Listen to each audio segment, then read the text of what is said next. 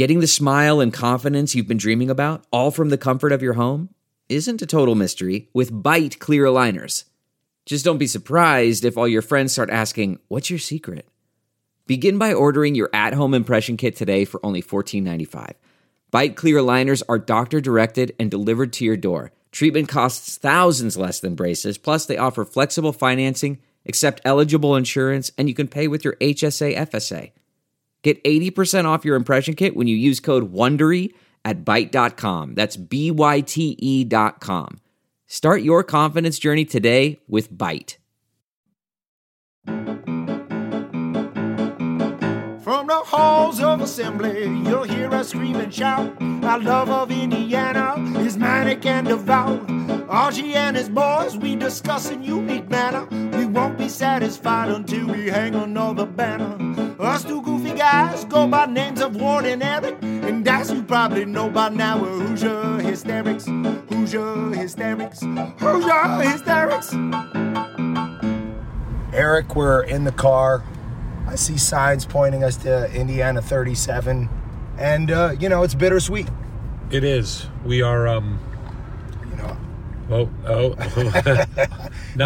just changing lanes and changing my mind as I'm changing lanes, because we could have shot straight out to 37, but this drive... I like this drive. This is the drive that takes you back, winding out the north side of Bloomington, and to me, coming... south into Bloomington every time as an undergrad. That's when you knew you were there. Yeah. Right? You come off of 37, you go over the overpass, which now says Indiana University on it. I saw that. It's really nice.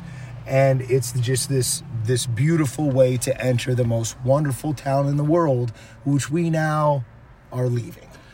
Yeah, and we're at this corner of 45-46 and College, heading north on College. To our right is Denny's.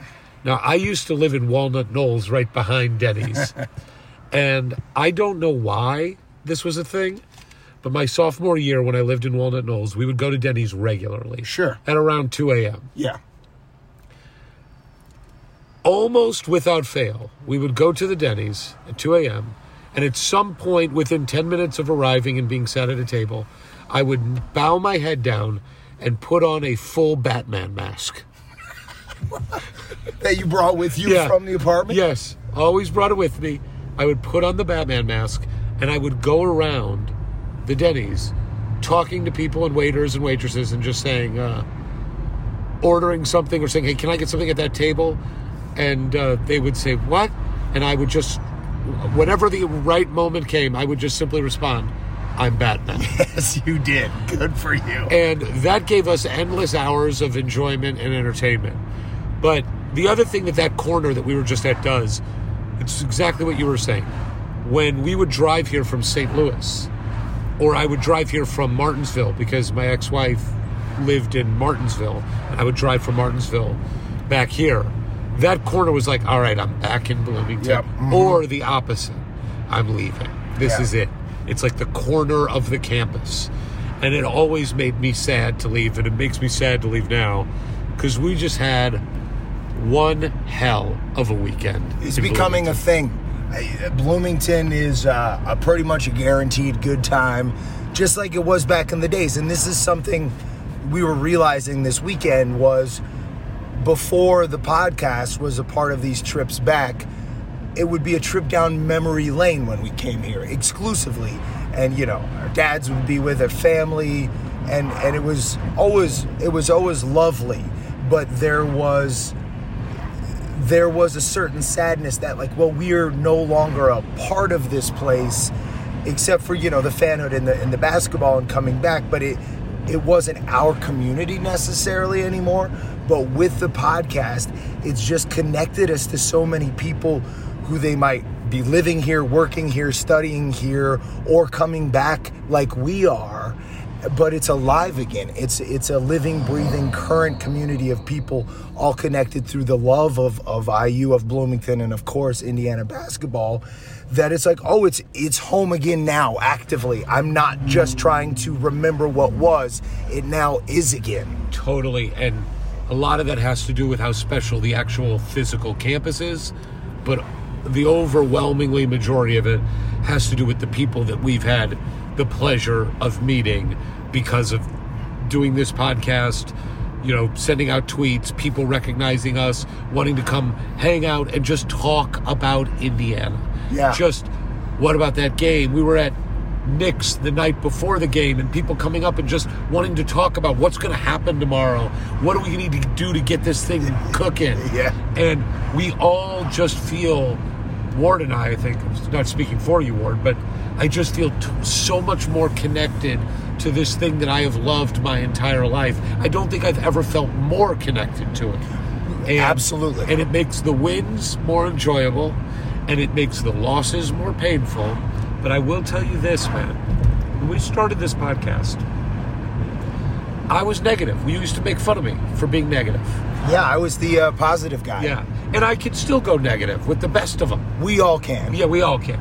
But I support Indiana University, and I support this staff and what they are attempting to do. And I will support them with everything I have until they are not the staff anymore. Because I don't get to decide who comes and goes. Right. I just get to decide how much am I going to give of myself to Indiana. And it is so much fun to give everything we have to it. It just is so much fun. And if our voices are any indication, I think us and 17,000 of our people, we did our share yesterday in that win and in that place. And with all the skepticism of can we come all the way back?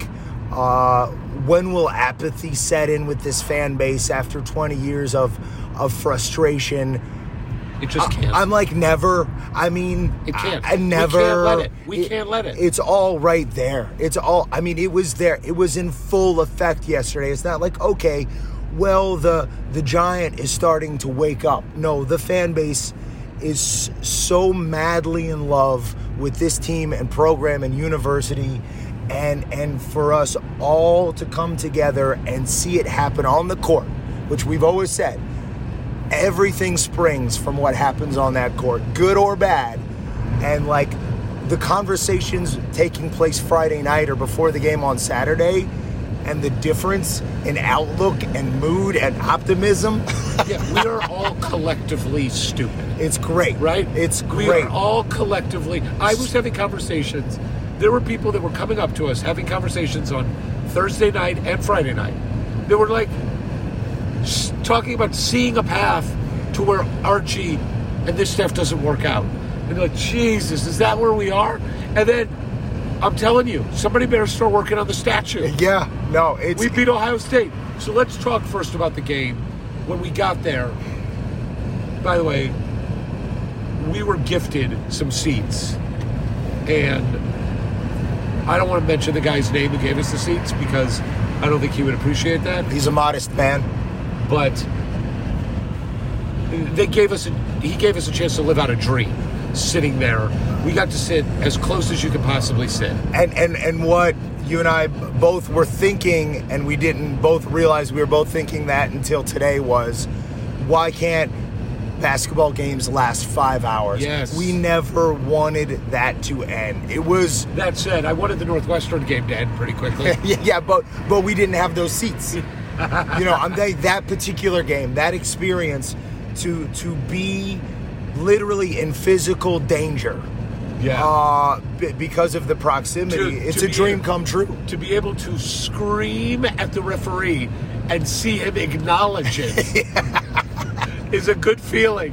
Well, and to me, like those guys, how they can even open themselves up to letting us know they're being heard.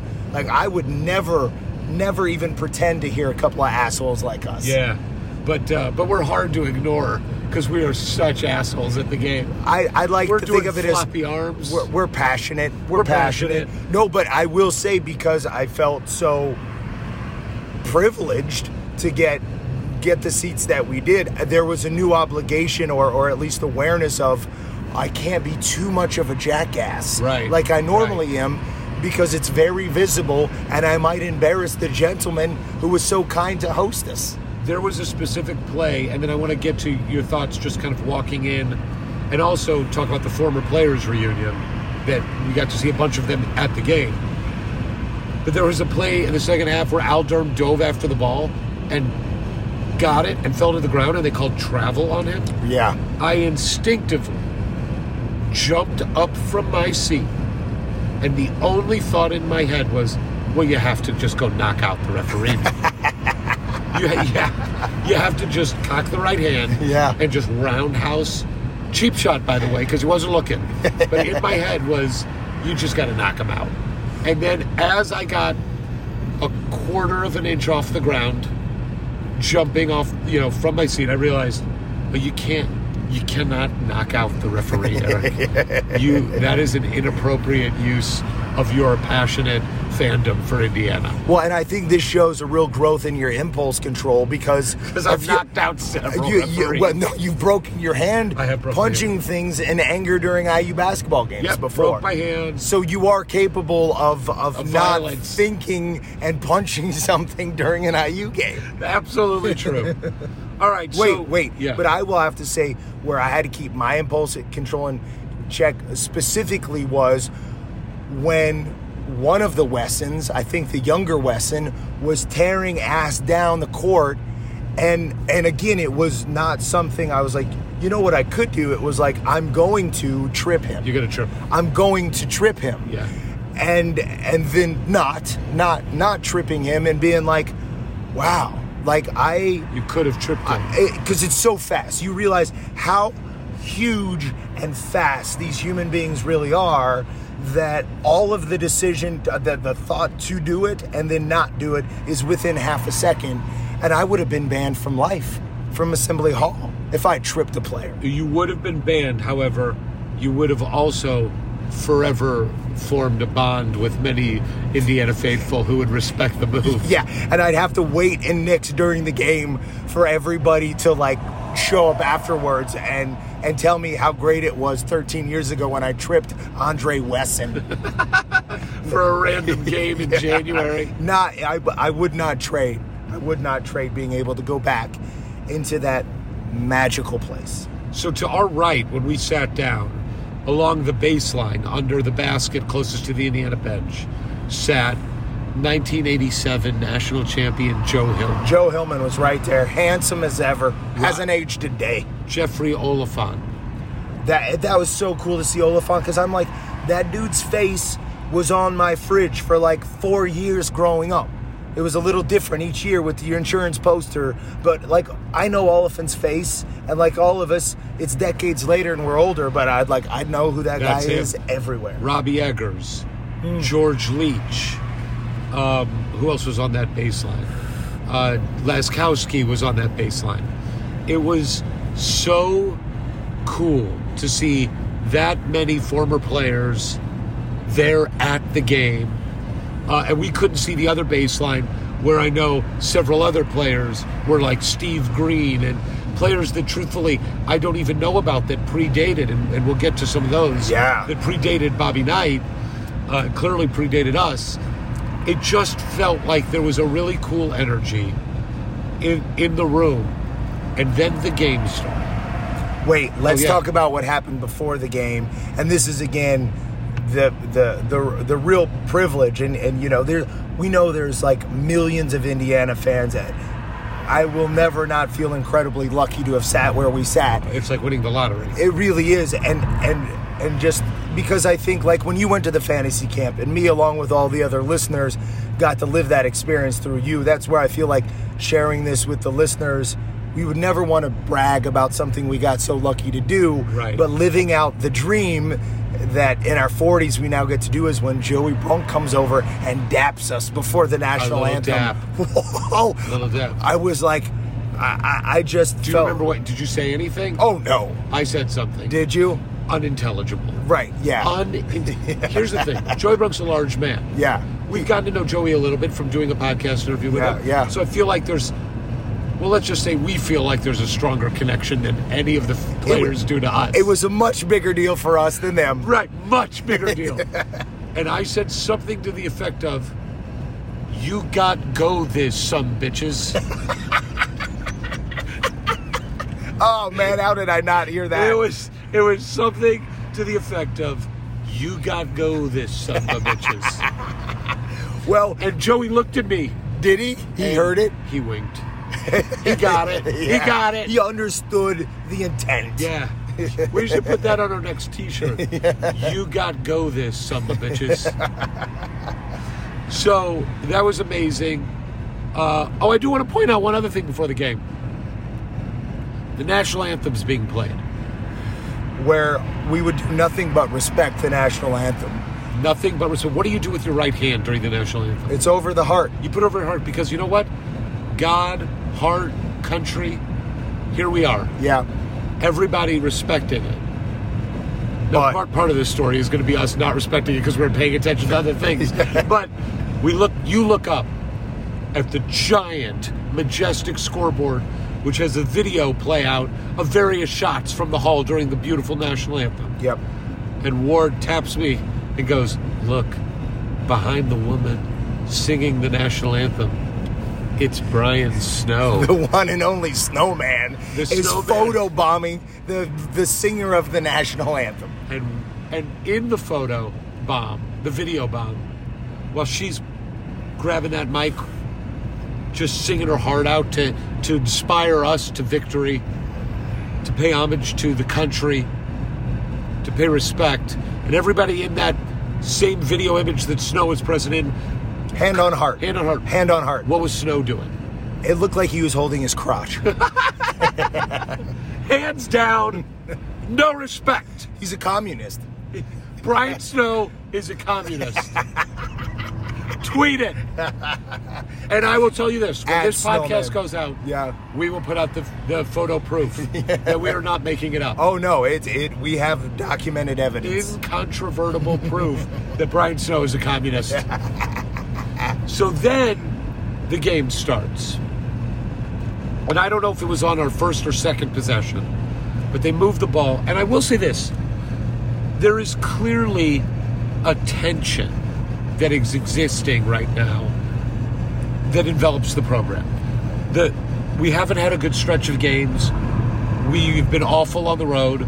The Northwestern game, you could tell even Archie with the win was not happy about it at all. He used the press conference afterwards to talk about, "I'm shortening the bench. I may only play five guys." Yeah. It didn't feel good. But he inserted Rob Phinisee into the starting lineup and put Devonte Green coming off the bench.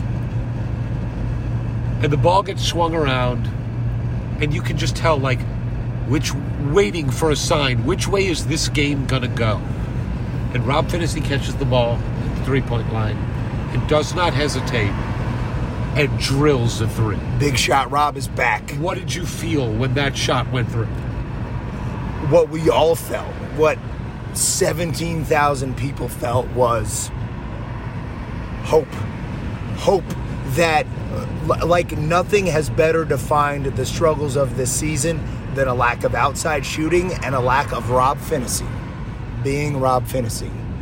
And that was essentially the first thing that happened, was seeing him stroke it through was like, let's go. Let's go. And then I will tell you, again, going back to what makes this all so incredibly special, if you're listening to this podcast, you know that we have, since November 15th, the night before the event, become very good friends with a group of guys from New York City that we affectionately, from now on, will refer to as the Goons. New York Goons. New York Goons. Cliff, Steve, Mike, and John, who we got to meet this weekend, the fearsome foursome of the New York Goons, who did introduce themselves to us by telling us that our grammar is terrible. But, well, first they said how much they liked the theme song. Right, and how wrong I was. So obviously, I loved these guys from the jump. But these guys, because of, these are four, I want to just take a minute here, and I know this is going to sound silly, but these are four guys that grew up in New York City. They are New York through and through. They love the Knicks. They have various football allegiances. Jets, Giants. Right. Yankees, whatever. Mets. Yeah. They had no familial attachment to Indiana University. None. Cliff had a girlfriend who was going to Indiana, and he was like, she was older, he's like, well, I guess I got to go to Indiana. and he convinced his childhood friends to go with him. And they all went to Indiana. And I know there's been talk by various people about, like, you know, if you're not from Indiana, you don't get it. These dudes get it. They are Indiana guys, and we could feel that at the event in November, and we love them. And when Rob Phinisee hit that shot, I turned to my left and look up into the sky, where they are, had great seats also, middle section, low row, and pointed to them. Just pointed to them like, let's do this together. Now we go. Now we go. Yeah. And not that long after that, Rob Phinisee hits another three. Oh. And now it feels like, oh my, something special is happening. The intensity on defense picks up because everybody felt the weight of the world, that tension gone. Right now it's like, we're in a fight. Let's go win this goddamn thing. Yeah. And you know, the way we scream at each other about Indiana basketball, we all scream at each other online about Indiana basketball. But to be in the physical space with that many human beings and being able to physically scream as loud as you possibly can. And no, because Coach Miller has told us, as Coach Knight used to tell us, as any coach or player will tell you, it helps. It's physical energy coming out of your being, combining with 17,000 other players and being injected into the molecules of the players on the court. And it's intimidating the other team and making them a little bit more nervous. They know it's not for them. They know we don't want them to succeed in any way, shape, or form. We don't like you. Nope. You're ugly. Oh, you're disgusting. Repulsive. And Chris Holtmann, take your bullshit. And I'm sorry for the cursing. We're doing too much cursing. Just get the hell out of our house. Yeah. And I will tell you, Coach Mike Roberts, who we had the chance to talk to later that night, told us that he has told the team and told the players, you guys don't get this. If you give these fans something to root for, if you play your butts off for these fans, by the way, shout out to Martinsville High School, passing it on our left, Mandy, there you go, where she went to high school. But if you give these fans something, here's what they'll give you. And he said, they'll give you 10 to 12 points. That's what he said to me. Oh, really? He said, that's what it gives you. Believe me, give them your heart and soul, and they'll give you 10 to 12 points. Well, and in the case of one of the New York Goons, Steve, he gave his vocal cords above and beyond the rest of us on the terrible foul call on Duran, blew out his vocal cords. Gone. He could barely talk the rest of the day. So, let's just talk about a couple moments that we have not watched the game on television, so we don't know what made air. Let's just talk about a few moments that you witnessed throughout the game that stand out to you. Whether it was a made basket or just something you witnessed. It's burned into my mind's eye. I know. Let's say the name on the count of three. One, two, three. Rob Phinisee. Nailed it. Because you saw the inception of the Mike Roberts, you tell that one. I'll tell you what I saw with Rob. Fine. Sorry. Because we were really in sync on that one. I had a feeling you were going to say something else. Well, in fairness, Rob is part of both. Okay, yeah, right. But this one is like a snapshot, right? Wait, I got it. Let's say it on three and combine the two. We'll try. It's one, two, three. Mike Roberts, Phinisee. Nailed it. That was it. Okay, you tell us about Phinisee. He obviously hit a third three-pointer, which was a glorious thing. In the first half. Right. But what was even extra amazing about those seats is their second half seats. The boys were down at our end. We were at the second half goal for the Hoosiers. So it was maybe 5 minutes into the second half. And it's a fast break off an Ohio State miss, of which there were many. Oh, sorry. We are driving about 75 miles an hour on the highway, so we apologize for the noise. And we're smoking cigars, and we've closed the windows in a rental car. I'm trying not to get dinged too bad by Alamo. We're going to own this car by the time we get to Indianapolis. Okay, sorry. So, Rob, seeing him down at our end of the court on offense. It was him leading the break on our end. and the confidence and the aggression in him, in his handle, in the way you could see he was in charge of where everybody was going, and everybody started going out to the wings and creating the space and getting set up to try to get the easy transition bucket. And it didn't actually happen in that, but everybody was in the right spot, and Rob brought it back out and got everything set up, and it just felt to me for the first time this season. And obviously that perspective is so different from all other Indiana games I've ever watched, but you could just see Rob back in control of the team. And we saw that defensively too, how important he was out at the top of the key and keeping the ball in front of him. But to me, that was where like our floor general is back in control for the first time that I could see definitively for this season. Couldn't agree more with you. He just means so much to the team. And now I'll talk about Mike Roberts. Please do. And I will just tell one story. Justin Smith in the second half, I think, drove to the hole and went up for a shot or something and fell and created a turnover or a missed shot. I can't remember what it was, but he fell on the ground, and Ohio State got the ball and went in transition on the way down to on offense. Justin Smith did not pop off the floor quickly and sprint back. And when Mike Roberts saw that he wasn't getting up as fast as he should have to bust his butt, Mike Roberts went from a sitting position on the bench. He propelled that massive frame of his off the bench, took his right arm, cocked it back, threw a roundhouse right hook, and let out a scream that could be heard from Evansville to the region. It was full Hulk. He went full Hulk. Get up! Get back!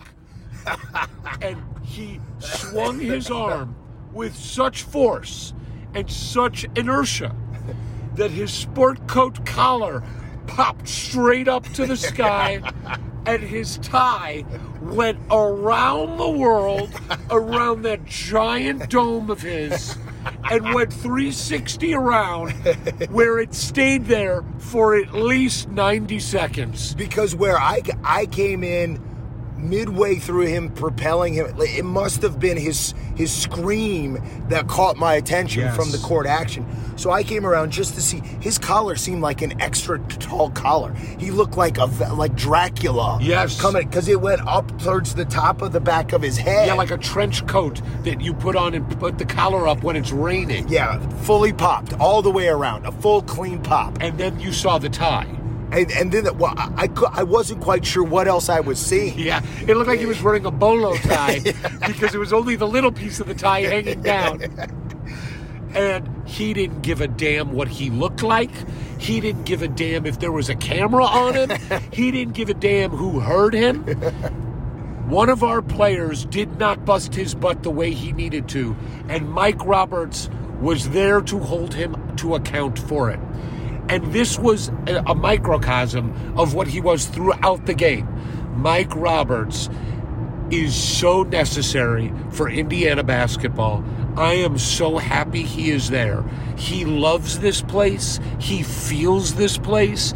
And he is doing his part to ensure that everyone stepping onto that court represents it in the right way and plays the game in the right way. He's also a technician.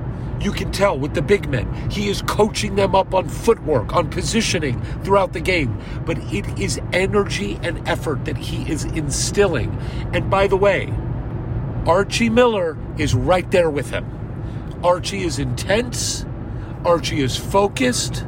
But what Archie did yesterday, he's not just the coach and the leader of that team. He is the conductor of the orchestra that is the Indiana fan base. But has not been to this point, really. Exactly. We haven't seen it. Right, but as the Indiana head coach, you are that. And what you do with it is up to you. And in part, could end up defining your success or failure. And we know that Coach Knight at the right time would employ the crowd in Assembly Hall. He would work the crowd in Assembly Hall to do what needed to be done to make it impossible for us to lose in that place. And Archie led us yesterday. And who specifically pointed that out to us? I don't remember, but who was it? Was it Laz's son? It was Scott Laskowski. That's right. At Culver's. It was. We went to Culver's. In between celebrating at Knicks, we just felt like we had to get out of there around 7:30, head over to Culver's to get a little Laskowski love. I had to get some custard. I had to get a concrete. That custard, and I had a spicy chicken sandwich. You guys got to get to Culver's in Bloomington. By the way, so clean, so crisp. Everybody's so friendly there. Yeah. Like, you have a family. It's a great family dinner place. College kids listening, go to Culver's and get ice cream custard. It's amazing. But Laskowski, Scott Laskowski, John's son, sat down with us, talked about the game, talked about the team. This is a guy who gets Indiana basketball. Oh, he gets it. He was... Like, and you said it as we were sitting there. He goes, your dad was on arguably the greatest college basketball team of all time. Imagine how much better you understand the game as his son than we ever could. Right. And he brought up that he saw Archie enthusiastically at times leading us, leading everyone. And I saw a video someone posted on Twitter of what the moment was. And it's great because it also shows Archie's sense of humor. Oh, yeah? It was when the ref finally called a foul on them. Yeah. And Archie put his hands up into the air like, hey, get up! Yeah. Cheer for this. It was a rousing ovation when the ref finally called a foul on Ohio State. Well, and when Scott told us that, a light bulb went off for me. And I know we'll spend maybe more time on this later. The press conference, too, and even after the Northwestern press conference, I think he's starting to understand the power of that bully pulpit, and we know he's basketball, and just wants to get away from reporters and back into coaching his guys and looking at the film and working with the staff. But part of a young coach at a big time program for the first time, we all realize he's not a finished product as a coach. He's going to grow and learn and ideally get better as this goes, and understanding not just the power he has to inform us about what's going on or not, but to emotionally lead us. And get through to his players sometimes, maybe in a public forum, it can be even more effective than what is said behind closed doors. There's an accountability there that goes public that resonates, I'm sure, in a different way. And I do think what's interesting about Archie is I don't think he'll ever be the coach who uses the press conference to single out a kid by name the way some coaches do, and in a negative way. I don't know, though. I don't know. He might find a time and a place where he realizes a kid needs that. But let me say this. After the Northwestern game, he was calling out Devonte Green. He was talking about jogging back on defense, not buying in, the ball sticking on offense, and then he benched him in that game, and he benched him to start this game. But he didn't call him out by name. Right. Because I think Archie knows, I shouldn't say knows, I should say Archie feels like that's just not what he wants to do. But he did use it, and we'll talk about the press conference afterwards a little bit, but also to talk about how he propped guys up in the press conference. But another element I want to bring up, you talked about Archie emotionally leading us, which is great. We talked about Roberts and Phinisee. I want to talk about the non-scoring players like yesterday, even though they scored a couple points. Deron Davis, Jerome Hunter specifically. They gave us great minutes. Both of their best games this year, and as Archie said, Jerome's best game as a college player. Right. Well, it is... The year and his career is one of the same. But they came in with intensity. Duran, I know the shots didn't fall, but he banged hard. He was intense on defense. He was bought in. Jerome was bought in. Like within I think two possessions of him coming in, I look to you and I go, Jerome is locked in. He looks locked in. The shots didn't fall, but he hit 5 of 6 free throws. It was so refreshing to see these guys, even when the ball wasn't going in, that 10-minute stretch where we didn't score a bucket about halfway through the first half till a minute into the second half. They were locked in defensively. They weren't giving up. They were still getting to the free throw line. We weren't making them, but we were getting there. These guys did not give in. They did not give up. And you just hope that a little of that rolls forward. Just roll it forward. We got a big game coming up at Rutgers. Well, and, you know, and obviously Louisville, Butler, and even in the depths of last season, the two Michigan State games, we know what this coaching staff and this team now this year is capable of.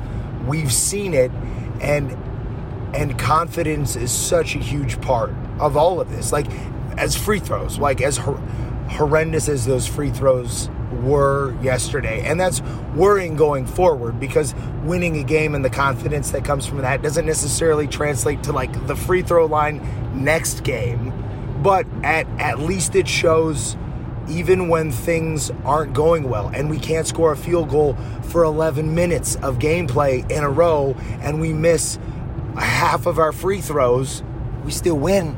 We still won. Because we're locked in. Locked, we're intense.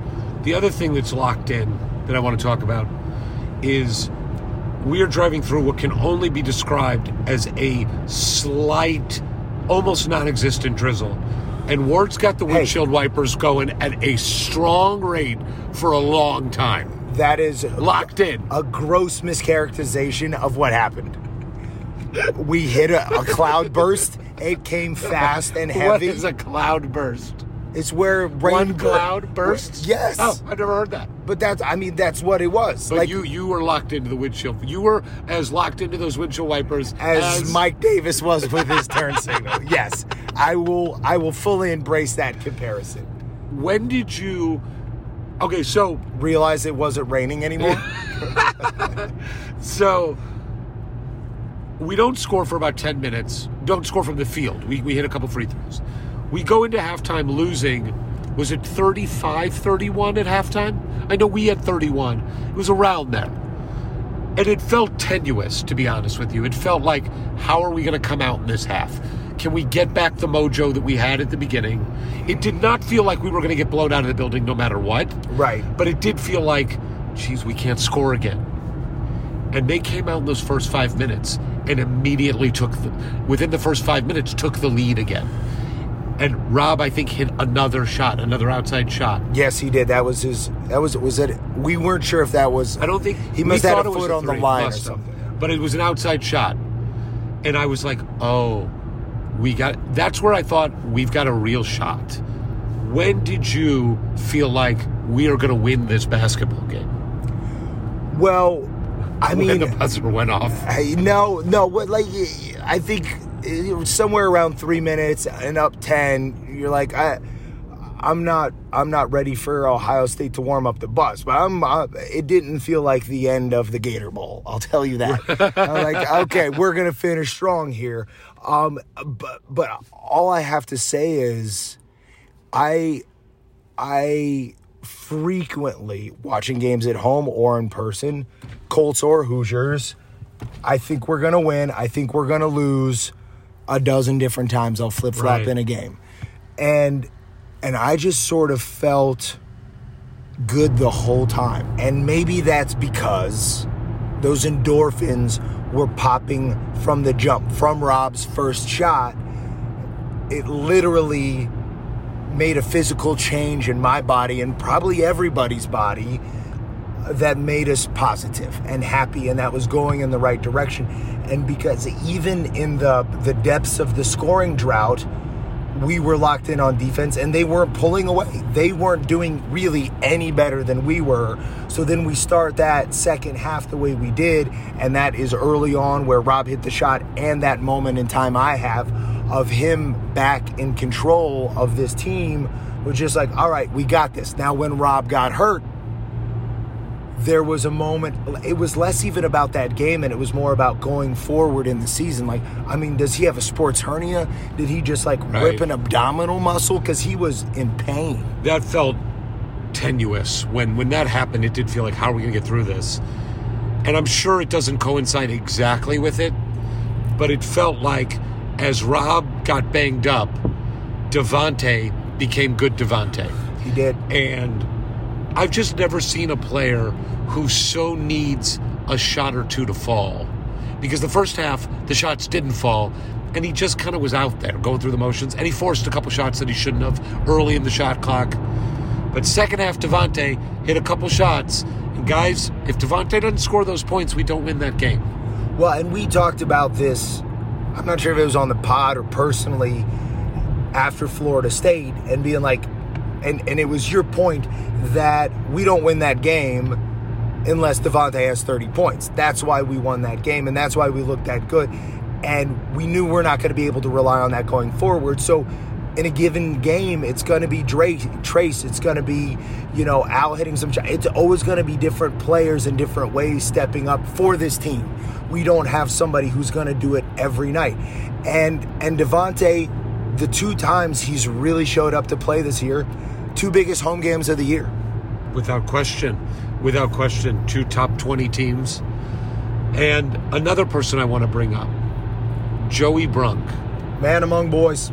Joey Brunk's defense on the beast, Kaleb Wesson. He would put his forearm out, and Kaleb Wesson is massive. And Kaleb Wesson could not move Joey Brunk. And I know Mike Roberts is the guy working with the bigs on defense.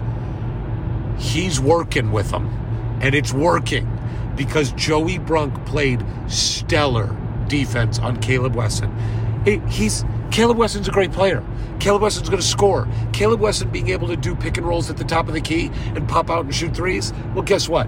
Pick your poison with Kaleb Wesson. Right. I'd much rather him shoot threes than be able to back our guy down and just dominate in the post, which opens it up for and us having to double team. We didn't have to double team. Joey Brunk was a man down there. It was sensational. Well, and to take a step back from like game analysis to we get to be at the ground level with these freaks of nature. They're so big. Like, these aren't people you see walking by you in the mall. These are not people that you encounter in daily life. These are titans. These are a rare occurrence in our species. They are. They are the top 0.001%. They are the tip of the pyramid. And if somebody had been doing a hustle play in the wrong direction, you or I might not be here right now. Yeah. But it is terrifying to be that close to people that could hospitalize you and not even realize that they didn't even feel it. That they didn't.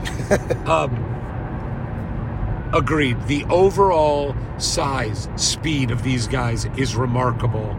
And the refs at this point, too, not as tall, real buff, real fast. Jacked. Real fast. Real fast and real jacked. Referees are impressively built, much more impressively built than we are. Yeah. So low bar. That's a low bar. It is a low bar. So the game is getting now a little bit out of hand. We're up by 10. I think with 5.5 minutes left. We're up by 11 with 2.5 minutes left. And that's where I really thought, well, we've got this game. It's done. Every coach was enthused. I saw Tom Ostrom leaping off the bench, getting after guys, propping guys up. One little moment that I loved, they were trying to work the ball into Kaleb Wesson on the post. And Joey Brunk was banging, worked his way on a side of him, used his left arm to come over the side, deflected it out of bounds. Ohio State still got the ball, but it ruined their offensive set, and Joey went over to, like, the bench area that was under the basket, two-hand slam down, like, let's go. I love the energy. What they did yesterday, forget the execution for a second, because I know they didn't execute exactly how they should have throughout the game. Our offense really struggled at times, but they fought like hell. Rob showed real emotion. Rob's a quiet player. That was another thing we saw coming back down towards us. And didn't we actually see that watching the Big Ten Network highlights last night? He made a three and did a 360 on the way back, just getting himself pumped up. It was such a satisfying win. The game ended. I remember looking back up to the New York Goons. Everybody happy in that place. All the players bounding off the floor. All the fans high-fiving each other. Hugs all around. Couldn't be happier. And then we had to decide, what do we do now? Because we sure as hell don't want to leave Assembly Hall. No, it is the place. If there was like in a couple of apartments in there, oh my God, it's such a big place. Maybe we could kind of do like Secret of My Success. We could find a couple offices they're not using. Bring an air mattress, sneak it in under a poncho. Yeah. I don't know why we'd have a poncho inside Assembly Hall. Well, because the roof falls off. Yeah, or if, I have the windshield wipers going full effect, it might be raining and we'd need the poncho. Right. So we decide to just kind of go to the catacombs of Assembly Hall on the ground level and just kind of work our way over to the press room. Just pretend like we're supposed to be there. Act like you belong. Mm-hmm. We had no credentials. Don't make eye contact with the ushers or security. That's big. So we walk over to the press room, and we just walked into the press room. And it was pretty interesting to see how many more people were in there, and that there was a little bit of a buzz in what's otherwise a very austere, quiet room after a big game like that compared to, say, the Troy game, where we were actually supposed to be there because it didn't matter. There's like 6 media people in for after a Troy game. But after a conference game against a ranked opponent, against a rival, that was a room where... Well, and broadcast on Fox, so you had national reporters there. You had Rick Bozich was there. Greg Doyle from the Indianapolis Star. With his weird typing style. Guy types strange. He types weird. I didn't get to see it, but Ward was enamored by it. Yeah, maybe we'll have to do a video later where I show them the typing style, because it can't really be described. So we don't take a seat at any of the tables. We just take a seat, like, on the side of the room. I do have to say this, though. There was a little bit of a buzz, more because there was just more people, I think. It is a depressing room. Like, basketball's supposed to be fun. And I know they're journalists, and I know they're covering it. It's their job. But dear God, let's just lighten it up a little bit, media guys. Well, it's fun. Yeah, you practiced what you preach yesterday. That's for certain. So Devonte and Justin come in. They do their press conference. And I decided, watching how the room works, where people just raise their hand to ask a question, and then a microphone is handed to them. Right. That I was just going to raise my hand when Archie came in. When Coach came in and I thought maybe like halfway through after 5 or 6 questions, I was going to raise my hand and see if I could get the microphone. So I'm not really paying attention to anything Coach is saying. I'm just waiting for him to stop talking so that the next question can be asked, and I can count when it's right for me to raise my hand. And when the people whose livelihoods depend on asking questions have got their questions in. Yeah, when they've got their BS done, it's time to really go for this. So I see Ward whip out his phone, and he's recording me. He knew I was going to try to ask a question. And after about 5 or 6 questions, I raised my right hand very professionally. Very. Very. And strong. Like I belonged there. Mm-hmm. And J.D. Campbell sees me, the communications director for IU, puts up both hands, palm out, and just mouths, "No, not now." And I sheepishly put my hand down and did not really know what to do at that point. By the way, a clock is ticking, a countdown clock. There is a clock. You have 10 minutes, and then it's over. He's walking out. It hits 0. And I'm like, damn it, it didn't happen. And then this beautiful woman. A student, probably. Probably. I don't know, actually. Walked up behind me and placed the cylindrical microphone into my hand. Like an angel. And I just waited for Archie to stop talking about how good Jerome played. I was like, we get it. But I've got something to ask. And Ward, from your perspective, what happened next? Well, Eric, I'm always impressed by how you... Shameless. Shameless? Yeah, absolutely no shame is, I think, a big key to all of this. But how are you were able to ask such a ridiculous question about gum in such a professional manner that really what you did, you mapped it over a basketball question. You really made it sound like if somebody didn't know the language but just heard how all these questions were asked, they were like, yes, he asked that just like everybody else. But the content of it was absurd. Great. I'm so proud of you. Not surprised with either the question or the execution, but now it's like the ball is in Coach Miller's court. Yeah, and I was nervous. How's he gonna play it? He may just shut it down. All right, yeah, move on. But we all know Archie chews a lot of gum during a game. The guy likes gum. It is clearly something that he has to concern himself with. Yes. It doesn't just happen. No. It is a choice.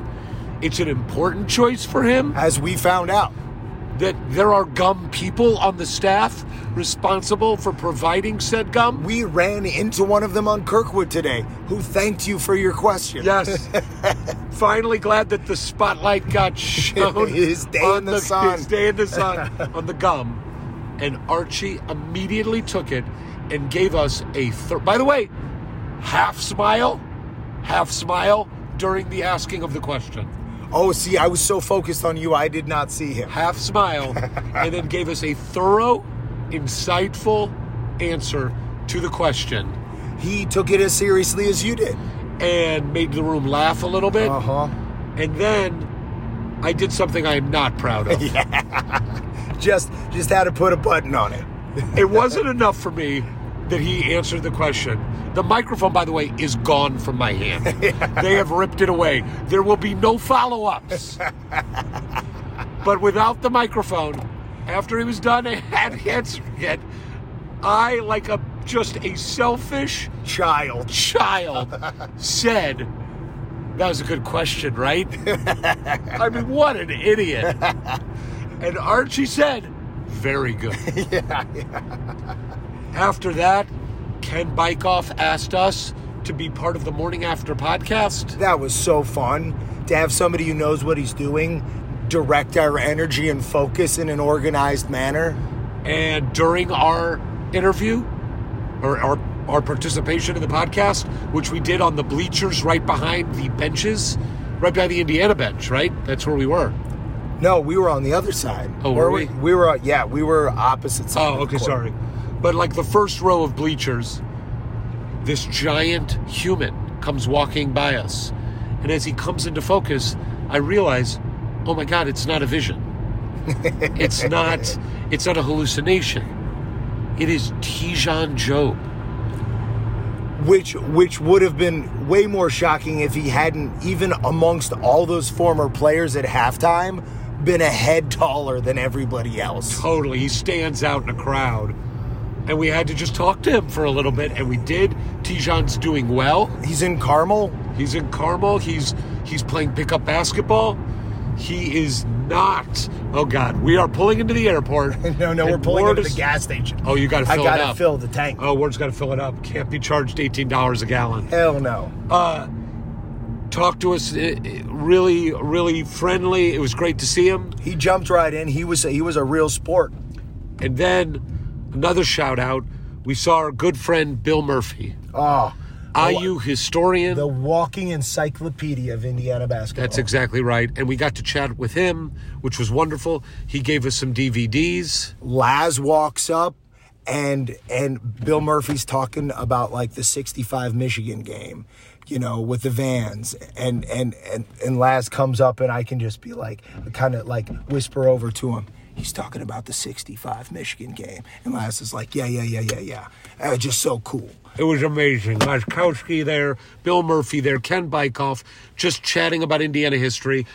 Here's what's going to happen now. We're going to get out of the car, continue this while Ward puts gas in the car. Okay. Let's roll down all the windows real quick. Yeah. There's so much smoke in here. We have got to air this thing out. This car is literally the Scooby-Doo van right now. It's not that much fun. Okay. So after that, we knew that there was an IU Players Reunion reception happening in Cook Hall.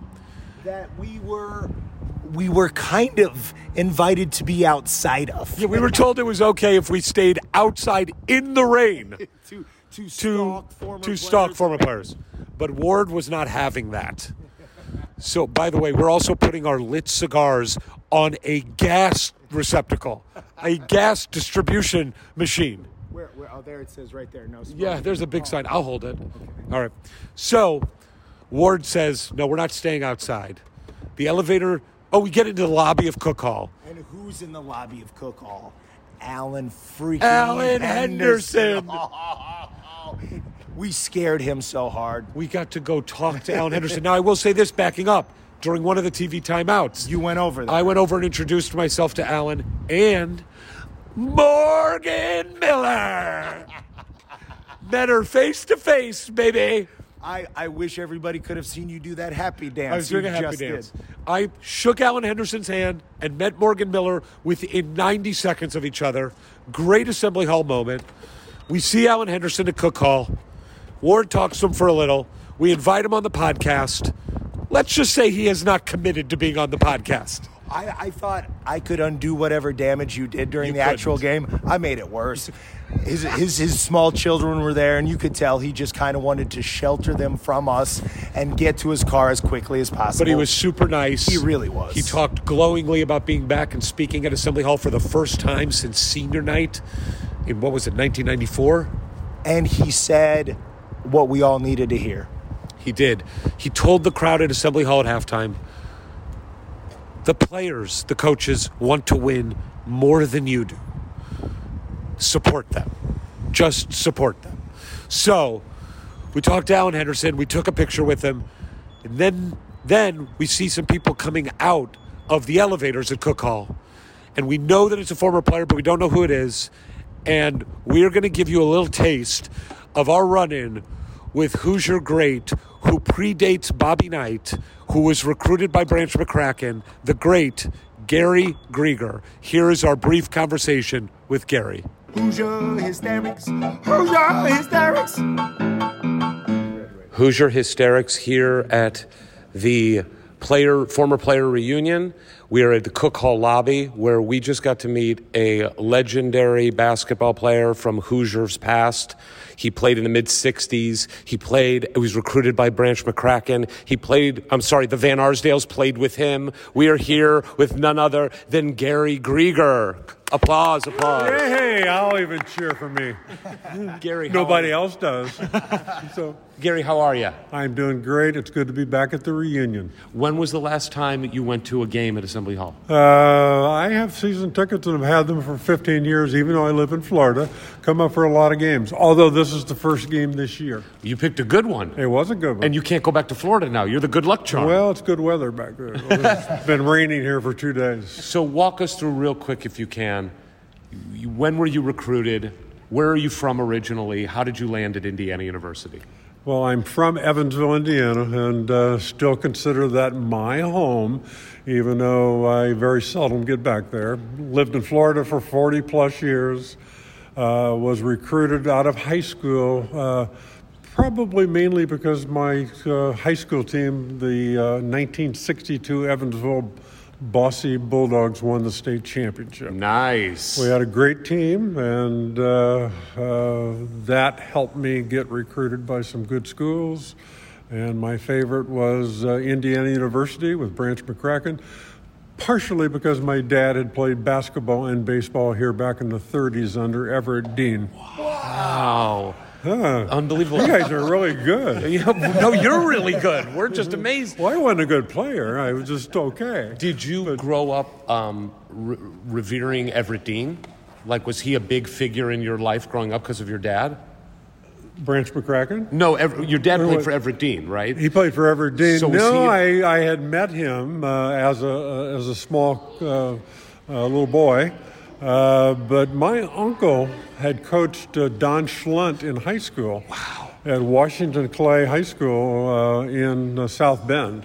So when Don Schlundt came to IU and my older brother Russ who incidentally played for Evansville College's undefeated 1965 NCAA championship with Jerry Sloan. Was lucky enough to play with my brother, Russ.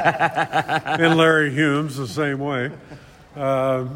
We would come up here for games and watch Don Schlundt play and Bobby Leonard and the Hurrian Hoosiers. Well, yes, they were. And you were part of that. I was, and I'm proud of it, and good to be back. When Branch McCracken was recruiting you and offered you a scholarship to play at Indiana, did you even have to think about it, or did you know you wanted to come to IU? Well, I was considering Vanderbilt as well. Several older alumni of Vanderbilt were from Evansville, and that kind of attracted me to that school. And had quite a few offers, but I also said that I was considering Evansville and Arad McCutcheon, but probably in the back of my mind it was Indiana. But I think my dad had a little influence on that. Well, I think you made the right choice. I did.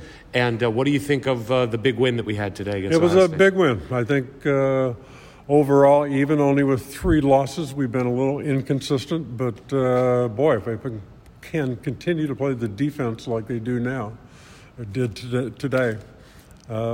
This team is a good team. A lot of good players. A lot of athletes. No kidding. The speed of the game is impressive as hell, isn't it? Oh, well, I didn't run that fast. Before I let you go, because this is so rare for us to be able to talk to somebody who played for Branch McCracken and knew him a little bit, what was he like? How would you describe him? What are you saying? I'm old? I could use some dirty words here to say something. Just say fine wine. Yes, I'll just say I'm old, just not old enough to know Branch McCracken. Branch McCracken was. It's tough for me to say. I don't want to say he was a demanding coach, but he instilled confidence in you if you played well. If not, he was on your case. He was a good coach. He really was. And he, like all prior high school coaches and teachers, they instill some talents that hopefully you carry into your future life. So, well, Gary, it's a pleasure to meet you. Thank you so much for being here. Love meeting your son. Come say hi. Hello. There you go. And what's your name again? Scott Grieger. Scott Grieger. And is this your son? Yeah, this is my son, Henry. Say hi, Henry. Hi. We have 3 generations of Griegers here. Hoosier, great. You went to Indiana, I assume. Correct, 99. Class of 99. Nice. Yes. Love it. Represent 99. And you're going to go to Indiana, right, Henry? Hopefully. What do you mean, hopefully? You're going to get in. Believe me, we can get you in. You're going to come to Indiana. Are you committing to Indiana right now? Yes. You heard it. Class of 2032. We have our first commitment. This could be illegal. Henry Grieger. It could be. Impermissible benefits. Yeah, right. All right. Well, thanks again, and good luck to you. Thank you. Appreciate it. Hoosier Hysterics. Hoosier Hysterics. So real quick, when we last left you on this podcast, we were at a gas station outside of Indianapolis Airport. And while you guys were listening to Gary, we missed our flight. We did think... We think that they moved the flight time from 4:30 to 4, and no one told us. We think Delta are Purdue fans. We do think that. It should be Delta is Purdue fans? Is that a singular or plural with Delta? I don't know. I don't like you saying Purdue that many times. I'm sorry. It felt gross to say it. So we're talking quietly because we're in a Delta Sky Lounge. There are people surrounding us. So please forgive us for the audio quality. But talking to Gary Grieger, a guy that was recruited by Branch McCracken and played with the Van Arsdales, or as he said, the Van Arsdales played with him, was really cool. Meeting his son and grandson and just seeing how happy they were all to be back together was very, very cool. They came up from Florida. I don't know how much of this. Gary said he had season tickets. Yeah. But he hasn't been to a game in 2 years, I think. Yeah, well, I guess that it goes to show that when you really reach out to the players, as the program did, and ask them to be there, they'll show up from all over the country. Absolutely. So after the Gary interview, which was done in the lobby of Cook Hall, I was ready to leave, but the elevator doors open, and Ward was like, let's go downstairs to the reception. I'm like, Ward, we can't. We're not allowed to go down. It's only for managers, former managers and players. And Ward looked at me like I was a true idiot. And a woman in the elevator was holding the door. And she's like, do you guys want to come? And I looked at Ward as if to say, should we go? And Ward looked at me and just said, yeah. Like I couldn't have been dumber. So we went into the elevator, went downstairs, and they were doing the reception on the practice court. But in the lobby were people mingling, and two guys approached us. Josh and Brian, who were former managers. And which we all know, but we haven't spoke about it much. The managers are the unsung heroes throughout the entire history of Indiana basketball. They put in more hours than the players, and they're full-time students too. And it's something where you want to talk about some guys who see it all, who hear it all. And don't say anything. Sworn to secrecy. Until we ask them to. So we ran into Josh and Brian. Sorry, the Kansas City Chiefs-Houston Texans game is going on, so you hear people reacting to that. And all you Colts fans out there can appreciate that Houston is absolutely shitting the bed.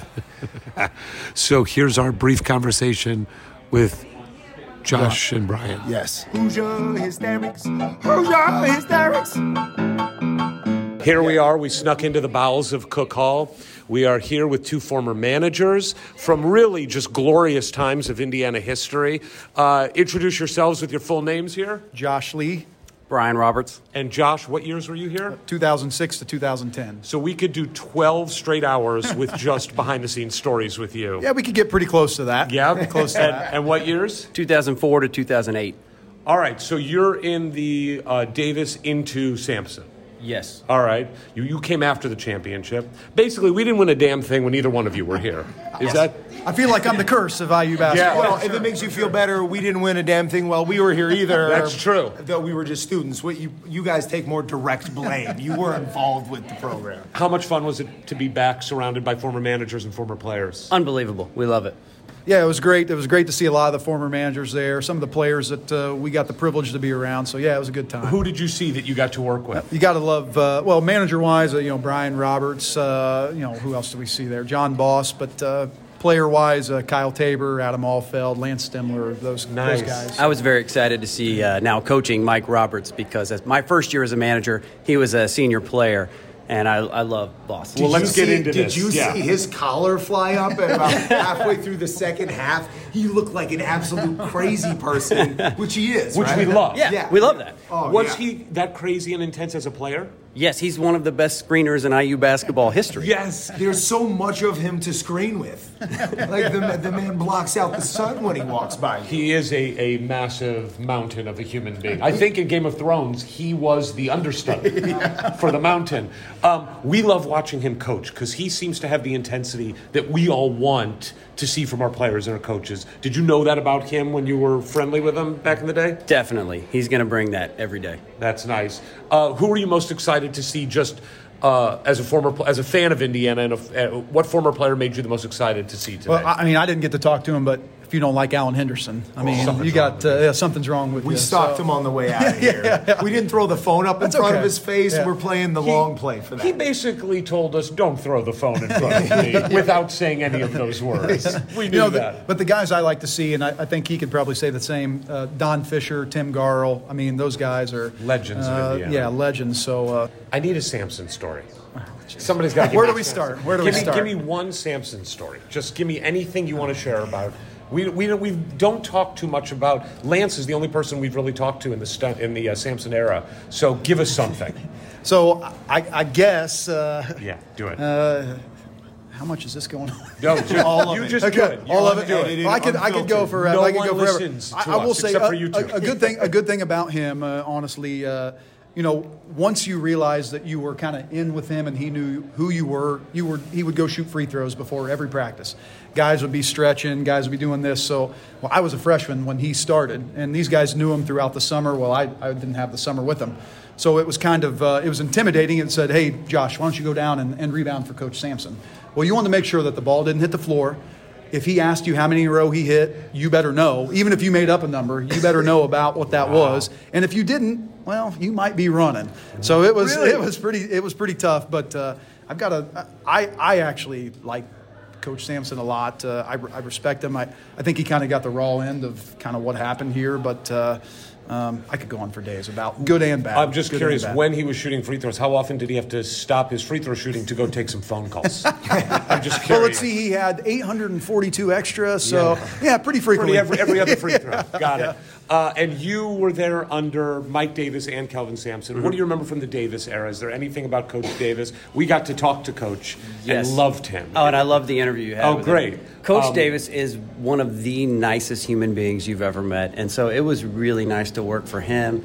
And so I have nothing negative to say. It was such a great experience. Did you ever ride with him in the car and realize how conscientious he was about using his turn signal? I did not. I never got in on any of those drives. Yeah. All right, well, guys, thanks for taking a few minutes with us. Thank you. Thank you very much. As fans, we love meeting people that are responsible for helping build Indiana basketball, and you two did that. I just want to say thanks for what you two guys do. I mean, it's excellent. I know it helps me get from Columbia, Missouri, when I'm driving back for work or wherever I'm going to work, who you guys interview and your podcasts are excellent. So appreciate you guys. Thanks so much. Big fan of the show. Thank you so much. I was excited to meet you all today. Oh, thank you very much, guys. Hoosier Hysterics. Hoosier Hysterics. Really enjoyed talking to those guys. They were really fun. But then we had to move our way into the reception. Let's get in there. We snuck our asses right in there. Went straight to the cookie table. You got a cookie. I got a brownie. Good cookie. And then we saw Lance Stemler. Our old friend Lance. Who came up to us. We chatted a bit. Well, he was with the one and only Kyle Tabor. He was with Kyle Tabor. We got to meet some other former managers, and we got to talk to Kyle Tabor, who played. This is who Kyle Tabor played for. Kyle Tabor played for Mike Davis, Kelvin Sampson, Dan Dakich, Tom Crean. Is he the one and only? No, didn't we talk to somebody else who played for all four? Oh, he may have been the only one. I'm sure that makes him the only. I know it makes him the only one in the history of Indiana basketball to play for four different head coaches. He played for four different head coaches. He's a unicorn. And Kyle was a walk-on and really busted his butt and really did help provide some continuity from the disaster that Sampson left behind into Crean trying to clean up the mess. And Kyle was awesome. We're going to do a long-form interview with Kyle. But we had to get a little taste. And he gave us a great story. So here's our talk with Kyle. Hoosier Hysterics. Hoosier Hysterics. We are here as we are continuing our sneaking around the former player reunion. We are not allowed to be here, but we don't care. This is our first truly guerrilla podcast. And we are going to do a long-form interview with our next guest, because I'm sure he's got just so many stories, because he was here during a very tumultuous time and one of the few players who really served as the transition from the Kelvin Sampson era into the Tom Crean era. Please welcome guy who just busted his ass for Indiana, Kyle Tabor, number 44, right? Yeah, number 44. Yeah, thanks for having me. How you doing, Kyle? I'm doing great. I'm glad to be back here for the reunion. Where are you in from? Indianapolis. And when was the last time you saw a game here? It's been 2 years. Unfortunately, It was a Purdue game we lost. I had to get that taste out. I'm glad we won today. I'm sure a much better mood at the reunion after a game like this. I'm glad we got the win because it was a lot better. I'm sure it was a lot easier for Coach Miller as well. So, Kyle, look, we're going to spend some time with you because I'm sure you have stories. I do. But give us one story from that time when the transition was happening between Kelvin and Tom and – I mean, do you know about the plant being thrown? Like, what? Give us something. The plant being thrown, okay. I have a different thing being thrown story. Let's hear it. Obviously, that was a tough year. A little bit of losing, a little bit more than we wanted. So we were watching film one time in the coach's office. We didn't have all the fancy stuff they have now. We had some nice things, though. And it was just kind of going by one player. Coach was kind of telling everybody how he thought of their performance, I guess it was the night before his game. And then he got to me, and I was one of the last ones, and I was a senior, and a lamp was thrown. We'll just say that. Was it thrown at you? Not at me, But kind of across the room. Did it survive? It did not. It cracked. It just ripped out of the wall. Obviously woke me up a little bit. Woke everybody up. Did you have a good game in the next game? Yeah, we had a good practice. I remember that. There was a lot of running in it, but we were good. But it was a good time. Not a lot of people know that story. I haven't told you, so you guys are special. I like that. I don't say that. What was Crean's throwing technique? Was it good? Was it a little girly? Off the little side table, sidearm. So it just sidearmed it. Yeah, and it came on the wall and hit it. And did he sort of immediately fix his hair afterwards? That's kind of how I see that. I don't know. I was probably just shaking can I go now? Is there a chance that lamp also served as a tanning mechanism for him? Is that possible? I don't know how he was. I don't know. Hopefully not, because it was broke. So, Kyle, being back surrounded by all the former players today, who were you most excited as somebody who – respects the history of Indiana basketball? Who are you most excited about seeing today? Alan Henderson. I wore 44 as well. Obviously, Calvert Chaney's one of my favorite players of all time, being from Evansville as well. But seeing Alan Henderson, someone who's just dominated the game and had so much success.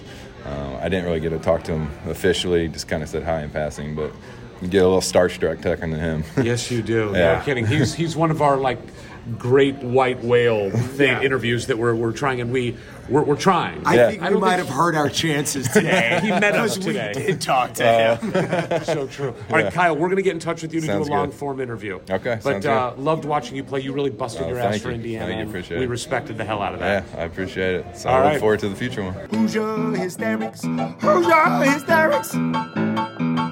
I do kind of wish Crean threw the lamp at him. Right? Well, it probably would have ended up being a story we'd all already heard in that case. True. In this way, at least it was a scoop. But we're excited to get even more stories from all four staffs that Kyle played for at Indiana. But after Kyle, we got to walk around the reception, which was clearing out mostly. But Ward did walk straight up to an absolute legend. Ward, tell us about your interaction. And you tell us who it was with. Well, I'm glad I didn't have time to think about it. Because if I had thought about approaching Don Fisher and asking him to come on our podcast, I would have immediately talked myself out of it, because Don Fisher is cool AF. Don Fisher has 47 years of being cool AF and is the godfather of interviewing Indiana basketball players and head coaches. And how dare we approach him, period, in life. And he looks cool. He leather bomber jacket. Radiates cool. Yes. He's like Paul Newman or Steve McQueen. That's what I thought. I thought he was Steve McQueen. And I think Don Fisher thinks he's Steve McQueen. And I don't mind it. No. The confidence is part of the allure. And so you went up to Don Fisher, introduced yourself. Had he ever heard of us? When I mentioned who I was and our podcast, there was absolutely no reaction from him whatsoever. At that point, it might have been more of he was just trying to feel me out, how did you get in here, and why isn't there more security?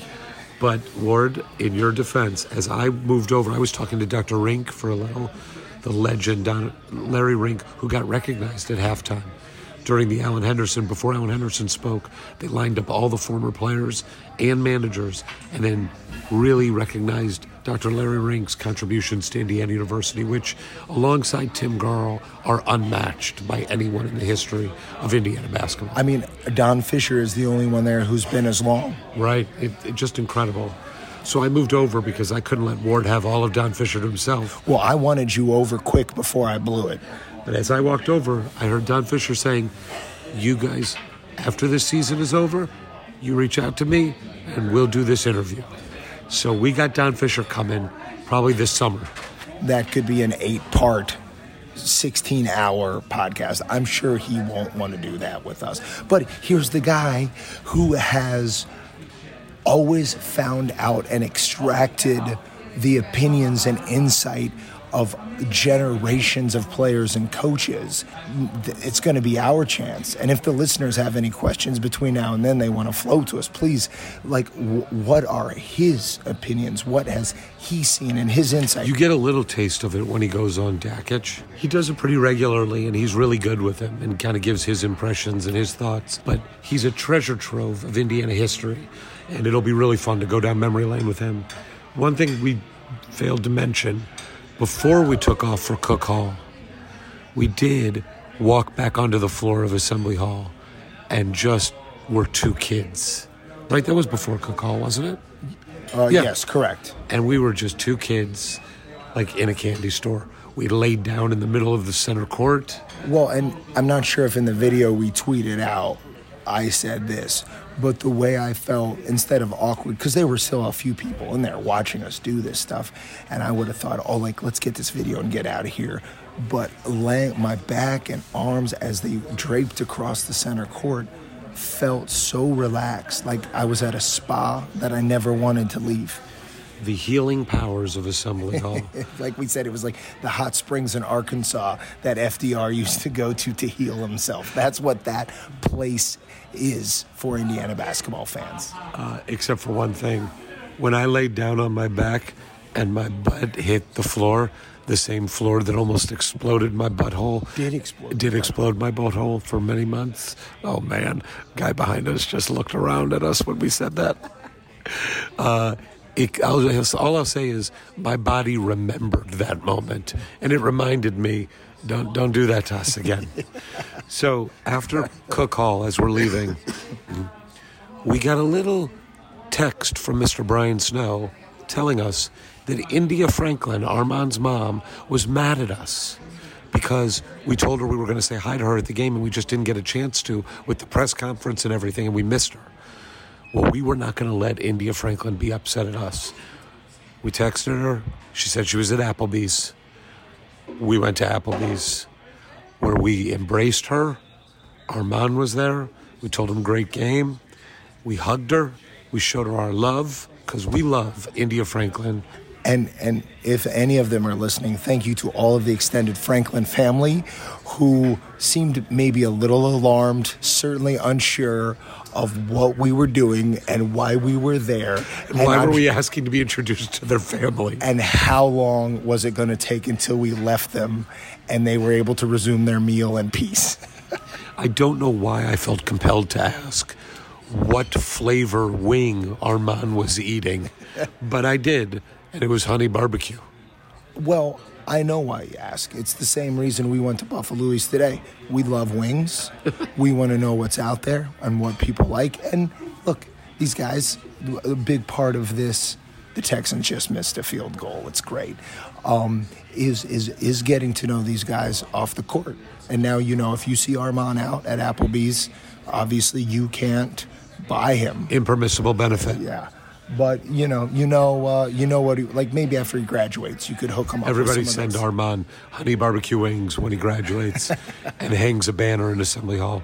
So after that, we headed over to Knicks, where we won't go through every beat of the night, but we just got to celebrate that win and that feeling of this could work. This feels good. Well, with some of the coaching staff was there. The Puig staff was there. The Puig staff was there, and tons of fans. And we just got to spend the night between Knicks, then going to Culver's and hang out with Scott Laskowski. Then back to Knicks, smuggling in the Culver's we brought. We did. We brought Culver's hamburgers into Knicks, and Rabbi and Bykoff tore it up. So did our friend Amanda. She tore that up too. And then from Knicks to the Bluebird, back to our home. What will forever be our home now. Yeah, and Hayden was there, the manager who took such good care of all of us at the event. And Dave Kubiak, the owner, was in the house. Dave, who is the guy who allowed us to do our event at the Bluebird, and we have not seen Dave. Dave couldn't be at the event. Hayden was running it. So we got to thank Dave in person and talk to him. And Hairbanger's Ball was there. And rocking every bit as hard as they were 20 years ago. And so were we. That was, and that's the sort of the physical release of the weekend of screaming at the game and headbanging at the bird. I mean, as much as we ate, we burned some calories, too. We did, but I gained 40 pounds this weekend. There's no doubt. The night ended the only way it can in Bloomington. It was 4 a.m., and Ward and I were laying in his hotel bed, eating a Big Ten special from Pizza Express, watching Indiana highlights. It was the perfect end to the perfect weekend, and we'll just sort of not think about this, what we're doing right now is the end.